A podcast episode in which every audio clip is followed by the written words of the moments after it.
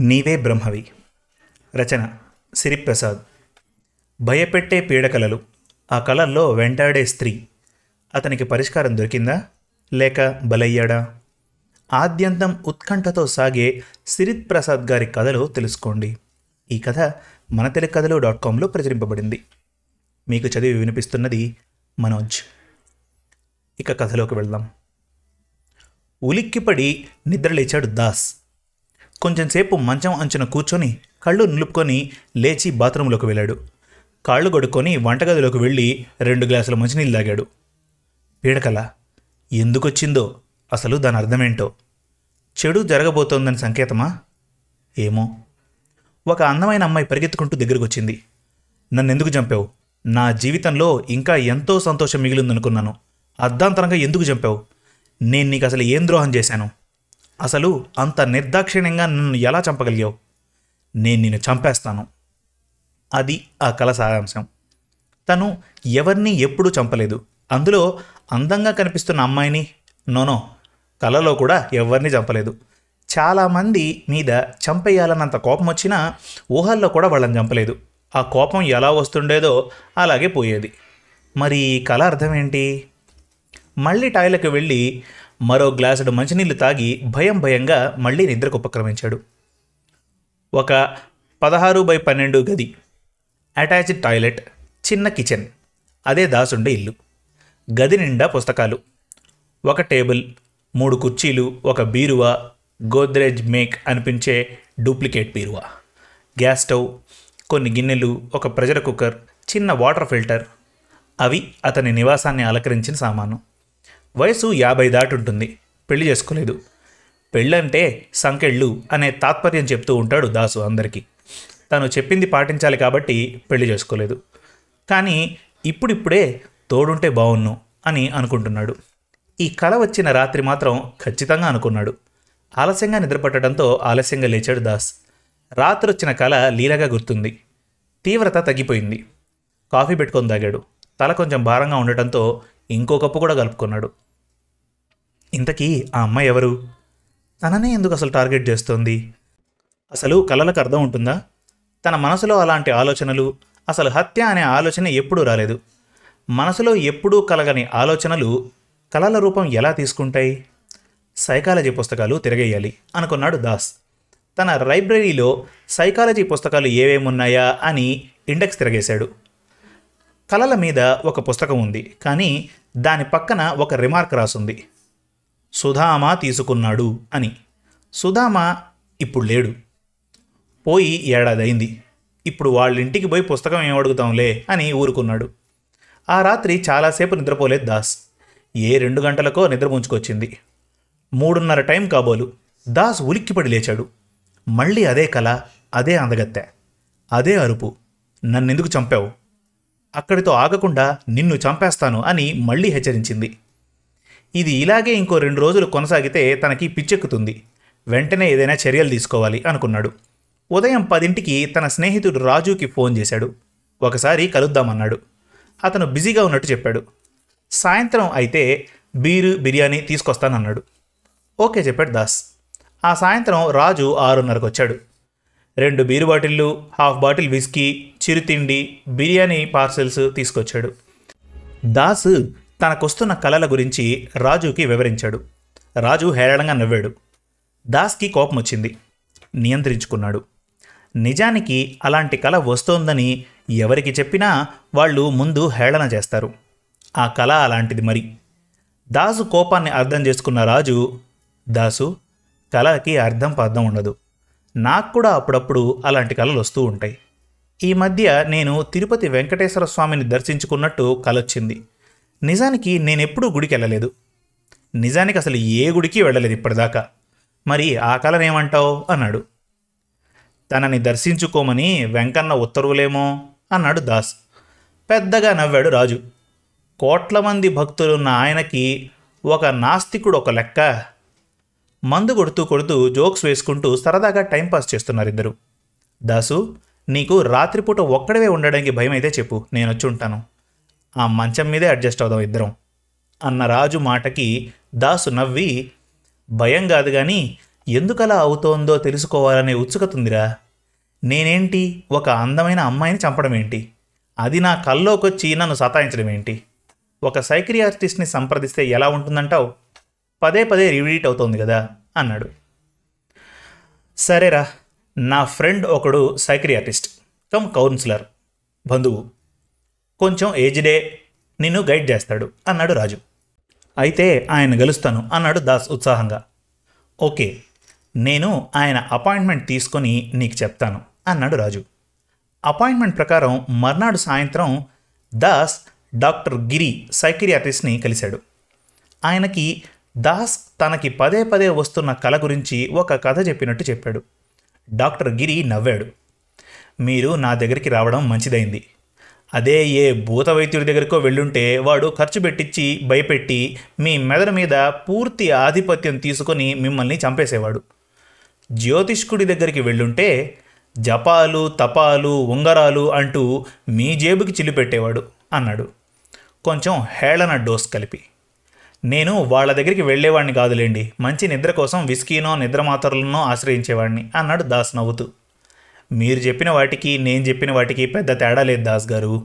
నేను చెప్పింది తక్షణం జరిగే నష్టం మీరు చెప్పింది దీర్ఘకాలిక నష్టం అన్నాడు. అంతేనంటారా? అన్నాడు దాస్. అంతే. కలలు రావడానికి కారణం మంచి నిద్రలో మీ కనుపాపల్లో జరిగే చలనానికి మీ మైండ్ ఉత్తేజితమై మీ మనసు మూలల్లో ఉన్న భావాల్ని జ్ఞాపకాల్ని ఎప్పటివో ఊహల్ని కళల రూపంలో మీకు ప్రదర్శిస్తాయి. శాస్త్రజ్ఞులు కళల్ని అర్థం లేనివని చెప్పిన father of psychology Sigmund Freud కళలు మీరు అణగదొక్కిన కోరికలు అన్నాడు. కొంచెం గ్యాప్ ఇచ్చాడు డాక్టర్. కొంచెం సేపు అయ్యాక ఎవరినైనా చంపేయాలనిపించేదా ఎప్పుడైనా? అడిగాడు డాక్టర్. చీచి అని ముఖంలో చిరాకు చూపించాడు దాస్. యవ్వనంలో ఉన్నప్పుడు ఎప్పుడైనా ప్రేమలో పడ్డారా? అడిగాడు డాక్టర్ మళ్ళీ. ఎ బిగ్ నో అంటూ తల అడ్డంగా ఊపాడు దాస్. మరి పెళ్ళెందుకు చేసుకోలేదు? ప్రశ్నించాడు డాక్టర్. ఆ సంసారం అనే బాధలబంది ఇష్టం లేక నా స్వేచ్ఛని నేను వదులుకోలేక. దాస్ జవాబు దట్స్ గుడ్. మిమ్మల్ని ఇష్టపడ్డ అమ్మాయిలే ఉండేవారు కాదా? డాక్టర్ ప్రశ్న తెలీదు. దాస్ కొంచెం సాలోచనగా కనిపించాడు. మీరు గుర్తుకు తెచ్చుకోండి. మీ చిన్నతనం నుంచి జరిగిన సంఘటనలు. తర్వాత సిట్టింగ్లో మాట్లాడుకుందాం అన్న డాక్టర్తో దాస్ మళ్ళీనా అని ఆశ్చర్యంగా అడిగాడు. ఏ సైకాలజిస్టు ఒక్క సిట్టింగ్లో సమస్యని పరిష్కరించడు అంటూ నవ్వాడు డాక్టర్. మీ దినచర్య చెప్పండి దాస్ గారు. నేను లెక్చరర్ని కాబట్టి ఉదయం చెప్పాల్సిన లెసన్స్ కొంచెం ప్రిపేర్ అవుతాను. కాలేజ్ నుంచి వచ్చాక రచయితగా ఓ రెండు గంటలు రాసుకుంటాను. ఈవినింగ్ వాక్ తర్వాత ఫ్రెండ్స్తో లేదా ఒంటరిగా రెండు పెగులు తాగుతాను. రొట్టెలు చేసుకొని తింటాను. తర్వాత మళ్ళీ రాసుకోవడమో టీవీ చూడడమో చెప్పాడు దాస్. నిద్ర ఎన్నింటికి? డాక్టర్ ప్రశ్నకి జవాబుగా పన్నెండు అవుతుంది అన్నాడు దాస్. ఓకే దాస్ గారు రోజు పదింటికి పడుకునే ప్రయత్నం చేయండి. ఉదయం తొందరగా లేవండి. మిగిలిన విషయాలు ఎల్లుండి మాట్లాడుకుందాం. ఇంతకీ మీరు రచయిత అన్నారు కదా ఏం రాస్తుంటారు? రొమాంటిక్ నేర పరిశోధన చారిత్రకం. కుర్చీలోంచి లేచి దాస్ని అడిగాడు. సోషల్ రొమాంటిక్ అన్నాడు దాస్ డాక్టర్ వైపు ప్రశ్నార్థకంగా చూస్తూ. ఓకే సియు దాస్ గారు ఎల్లుండి వచ్చేటప్పుడు మీ లేటెస్ట్ నవల ఏదైనా ఉంటే తీసుకొస్తారా? మా ఆవిడ ఊరెళ్ళింది. టైంపాస్ కోసం అంటూ షేక్ హ్యాండ్ ఇచ్చాడు. తలూపాడు దాస్. మిశ్రమ అనుభూతులతో క్లినిక్ నుంచి బయటపడ్డాడు దాసు. ఎల్లుండి రానే వచ్చింది. సాయంత్రం మంచి ప్యాంట్ షర్ట్ వేసుకొని దాస్ డాక్టర్ దగ్గరికి వెళ్ళాడు. ఒక గంట తర్వాత తన వచ్చింది. డాక్టర్ క్యాబిన్లోకి వెళ్ళి నమస్కారం చేసి ఎదురుగా ఉన్న కుర్చీలో కూర్చున్నాడు. దాస్ గారు ఎలా ఉన్నారు? అడిగాడు doctor Giri. Fine sir. Dasu కొంచెం సందిగ్ధంగా అన్నాడు. మళ్ళీ కలొచ్చిందా? ఆ అందాల రాసి వార్నింగ్ ఇచ్చిందా? నిన్న చాలాసేపు వచ్చింది సార్. పూర్తిగా గుర్తులేదు కానీ అదే మ్యాటర్. నా నవల అడిగారు కదా ఇదిగో. ఇది మీకు ఇచ్చేస్తున్నా నెమ్మదిగా చదువుకోండి. అన్నాడు దాస్. థ్యాంక్ యూ దాస్ గారు. నాకు ఒక ఐడియా వచ్చింది. ఎలాంటి అభ్యంతరం లేకపోతే మీరు ఒక రాత్రి డ్రీమ్ ల్యాబ్లో పడుకోగలరా? అడిగాడు డాక్టర్ గిరి.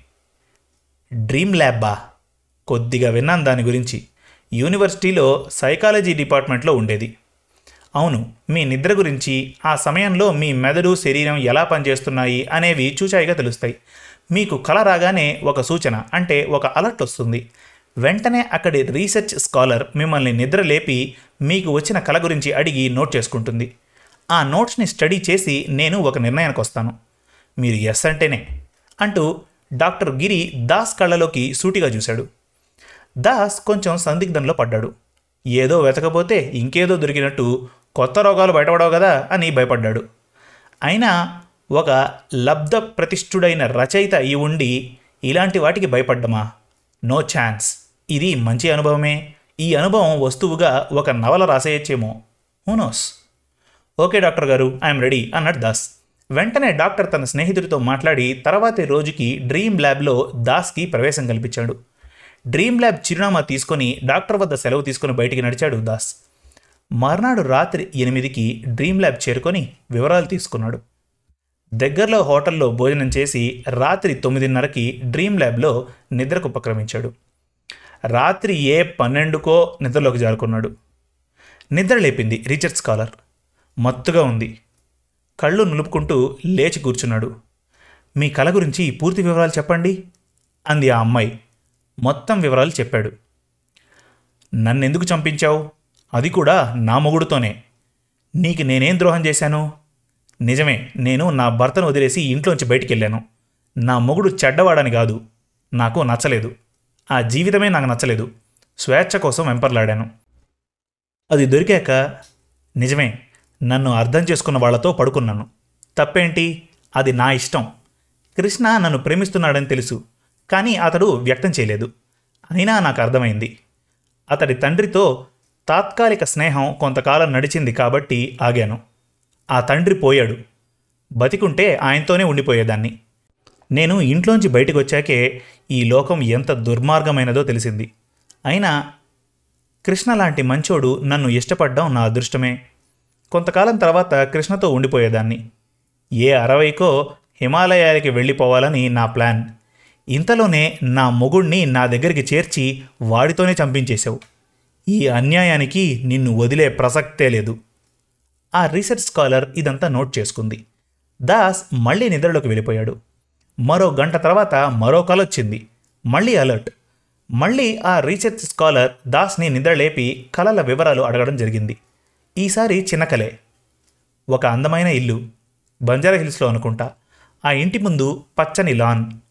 దాని మీద ఓ అందమైన యువకుడు కూర్చొనున్నాడు. నన్ను తీక్షణంగా కోపంగా చూస్తున్నాడు. నాకు గాబరా అయింది. వెనక ద్వారం గుండా ఆ ఇంటి నుండి బయటపడి పరిగెత్తున్నాను. అంతేనా? ఆ అమ్మాయి అడిగింది. అంతే అన్నాడు దాస్. సరే పడుకోండి అంటూ ఆ అమ్మాయి వెళ్ళి తన సోఫాలో కూర్చుంది. మర్నాడు సాయంత్రం డాక్టర్ గిరిని కలవడానికి వెళ్ళాడు దాస్. అతనికి కొద్ది కొద్దిగా అర్థమవుతోంది. ఇందులో మానవాతీతమైన విషయం ఏమీ లేదు. ఈరోజు డాక్టర్ తేల్చేస్తాడనుకుంటా అనుకున్నాడు. ఒక గంట గడిచింది. డాక్టర్ ఇంకా పిలవలేదు. లోపల పేషెంట్ ఉన్నట్టుగా అనిపించడం లేదు. నిశ్శబ్దంగా ఉంది. మరో అరగంట తర్వాత డాక్టర్ పిలిచాడు. గుడ్ ఈవినింగ్ డాక్టర్ అంటూ ఆయన ఎదురుగా కూర్చున్నాడు దాస్. మీ నవల మంచు మంట చదివాను దాస్ గారు. ఎంత అద్భుతంగా రాశారు? ఎన్నాళ్ళు పట్టింది ఈ నవల రాయడానికి? డాక్టర్ అడిగాడు. అప్పుడే చదివేశారా? ఆశ్చర్యం. అది రాయడానికి నాకు పదేళ్ళు పట్టింది. అంటే కొంత భాగం రాశాక తొమ్మిదేళ్ళు గ్యాప్ వచ్చింది. కిందటి సంవత్సరం సీరియల్గా వచ్చింది. నవలగా ప్రచురింపబడి నాలుగు నెలలైంది అన్నాడు దాస్. ఈ నవల మీరు మనసు పెట్టి రాసినట్టున్నారు. Yes I put my heart and soul into it గర్వంగా చెప్పాడు. మీకు ఆ కళలు ఎందుకు వస్తున్నాయో ఇంకా అర్థం కాలేదా దాస్ గారు? నన్నెందుకు చంపావు? అని మీ కలలో మీ వెంట పడుతున్నది మీ నవలలో హీరోయిన్ గీతే. మీరు నవల చివర్లో గీతని చంపేశారు కదా? అవును. ఆమె భర్త ఆమెని ఇంటికి రమ్మంటాడు. తను రానంటుంది. అతను తన తలను ఆమె తలకేసి కొడతాడు. ఇద్దరూ రక్తపు మడుగులో పడి చనిపోతారు అని కొద్దిసేపు ఆగాడు దాస్. మీ నవల్లో హీరో కృష్ణ కూడా మీ కల్లోకి వచ్చాడు కదా? మీ వైపు కోపంగా చూశాడని చెప్పారు కదా రీసెర్చ్ స్కాలర్కి? డాక్టర్ ప్రశ్నకి నవ్వు వచ్చింది దాస్కి. అవునన్నట్టు తల ఊపాడు. గీతని చంపినందుకే అతనికి మీ మీద కోపం. డాక్టర్ గిరి అమెరికాని కనిపెట్టినప్పుడు కొలంబస్ ఎంత సంతోషపడ్డాడో ఈ డాక్టర్ కూడా అంత సంతోషపడుతున్నాడు. దాస్ గారు మీకు తెలియకుండా మీ కథల్లో సృష్టించే పాత్రలు మీ మైండ్లో తిష్టేసుకొని కూర్చున్నాయి. మీకు బాగా నచ్చిన పాత్రలు మీ మీద ప్రభావం చూపుతున్నాయి. అయినా మీ నవలకి అలాంటి దుఃఖాంతం ఎందుకు ఇచ్చారు? డాక్టర్ చాలా ఉత్సుకతతో అడిగినట్టుగా అనిపించింది దాస్కి. తన నవల నచ్చిందన్నమాట. అయినా అది ఎవరికి నచ్చదు? గర్వంగా ఫీల్ అయ్యాడు దాస్. నవల అప్పటికే రాతప్రతిలో ఎనిమిది వందల పేజీలకు వచ్చింది. ఎలా ముగించాలో తెలియక అలా ముగించాను. మన సమాజంలో జారత్వానికి అదే శిక్ష కదా. భర్తని వదిలేసి వివాహేత సంబంధాలు పెట్టుకునే స్త్రీని భర్తో సమాజమో చంపేస్తుంది. చట్ట ప్రకారం శిక్షలు పడవు. కోర్ట్ని ఆశ్రయించడం నామోషి. అందుకే అలా ముగించా అన్నాడు దాస్. అది మీ హీరోయిన్కి నచ్చలేదు. ఇంకో రకంగా చెప్పాలంటే మీకు నచ్చలేదు. అందుకే మీ మనసు గీత రూపంలో ప్రొటెస్ట్ చేస్తోంది. అభ్యంతరం పెడుతోంది. మీ కలలకి మీ నవల ముగింపే కారణం. ఒప్పుకుంటారా? చిరునవ్వుతో అడిగాడు డాక్టర్. ఆలోచనల్లో పడిపోయాడు దాస్. ఎంత విచిత్రం! నా పాత్రలే నన్ను ఆక్షేపిస్తున్నాయా? తల గట్టిగా అటు ఇటు ఊపుతూ నమ్మశక్యం కావట్లేదు డాక్టర్. మీరు ఆధారాలతో చెప్తున్నట్టున్నారు. నమ్మి తీరాల్సిందే. మీ లేటెస్ట్ నవలని నేను అడిగింది అందుకే. నవల చదువుతుండగానే నాకు అర్థమైంది. ఇలాంటి సంఘటనలు అరుదుగా సంభవిస్తుంటాయి. But nothing to worry. ఈ సమస్య నుంచి బయటపడలేనంటారా? కొంచెం దీనంగా అడిగాడు దాస్. ఒక్క క్షణం ఆలోచించాడు డాక్టర్ గిరి. దాస్ గారు ఇందుకు రెండు ఆప్షన్స్ ఉన్నాయి. ఏంటి సార్ అవి? నంబర్ వన్ ఈ కళల గురించి మర్చిపోవడం అంటే డోంట్ కేర్. కొద్ది రోజులకో కొన్ని నెలలకో అవి రాకుండా పోతాయి. వాటిని పట్టించుకోకూడదు. నంబర్ టూ ఇది నాకు ఇష్టమైన ఆప్షన్ మంచుమంట నవల రెండో భాగం రాయడం. తలలు పగిలి చచ్చిపోయారనుకున్న భార్యాభర్తల్ని హాస్పిటల్లో చేరిస్తే భార్య అంటే మన అందాల రాసే హీరోయిన్ ఆ ప్రమాదం నుంచి బయటపడుతుంది. అంటే బతుకుతుంది. తర్వాత హీరో కృష్ణ ప్రేమ మొలకెత్తుతుంది. వాళ్ళిద్దరూ పెళ్ళి చేసుకుంటారు. తర్వాత కొనసాగింపు మీ ఇష్టం. ఏమంటారు? డాక్టర్ సమాధానం నచ్చింది దాస్కి. తల పగిలి అంత బ్లీడింగ్ అయ్యాక కూడా ఎలా బతుకుతుంది? అంటూ దాస్ అనుమానం వ్యక్తం చేశాడు. ఒంటి మీద పదిహేడు కత్తిపోట్లని తట్టుకొని బతికి ఎంపీ అయిన ఒక పెద్ద ఆయన గురించి వినలేదా? ఆయుష్ ఉంటే బతుకుతారు. మీ సాహిత్యానికి మీరే బ్రహ్మ. ఆయుష్ పోయడం తీయడం మీ చేతుల్లో పని అన్నాడు డాక్టర్. మీ ఆప్షనే నా ఆప్షన్ కూడా డాక్టర్. ఈరోజే మంచు మంట పార్ట్ టూకి శ్రీకారం చుడతాను. నా పాత్రలకి న్యాయం చేస్తాను అంటూ దాస్ డాక్టర్ గిరికి థ్యాంక్స్ చెప్పి లేచాడు. మంచుమంట రెండో భాగం. డాక్టర్కి నచ్చిన ఐడియాతో రాయడం మొదలెట్టగానే దాస్కి ఆ కలలు రావడం ఆగిపోయాయి. శుభం. మరిన్ని మంచి తెలుగు కథల కోసం మన తెలుగు కథలు డాట్ కామ్ విజిట్ చేయండి. Thank you